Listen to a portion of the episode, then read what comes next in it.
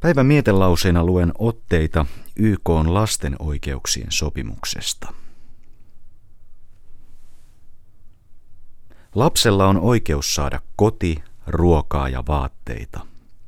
Valtion ja kuntien pitää auttaa vanhempia niin, että lapsi voi elää turvallisesti.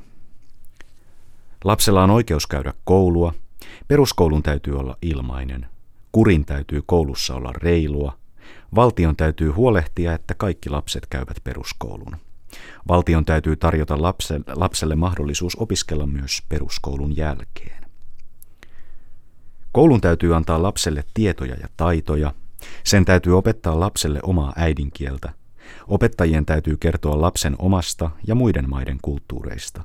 Opettajien täytyy kertoa myös lasten oikeuksista ja ihmisoikeuksista.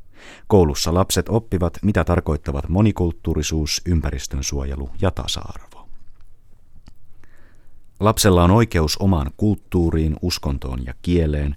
Nämä oikeudet ovat myös lapsella, joka kuuluu vähemmistöryhmään tai alkuperäiskansaan. Lapsella on oikeus levätä, leikkiä ja viettää vapaa-aikaa.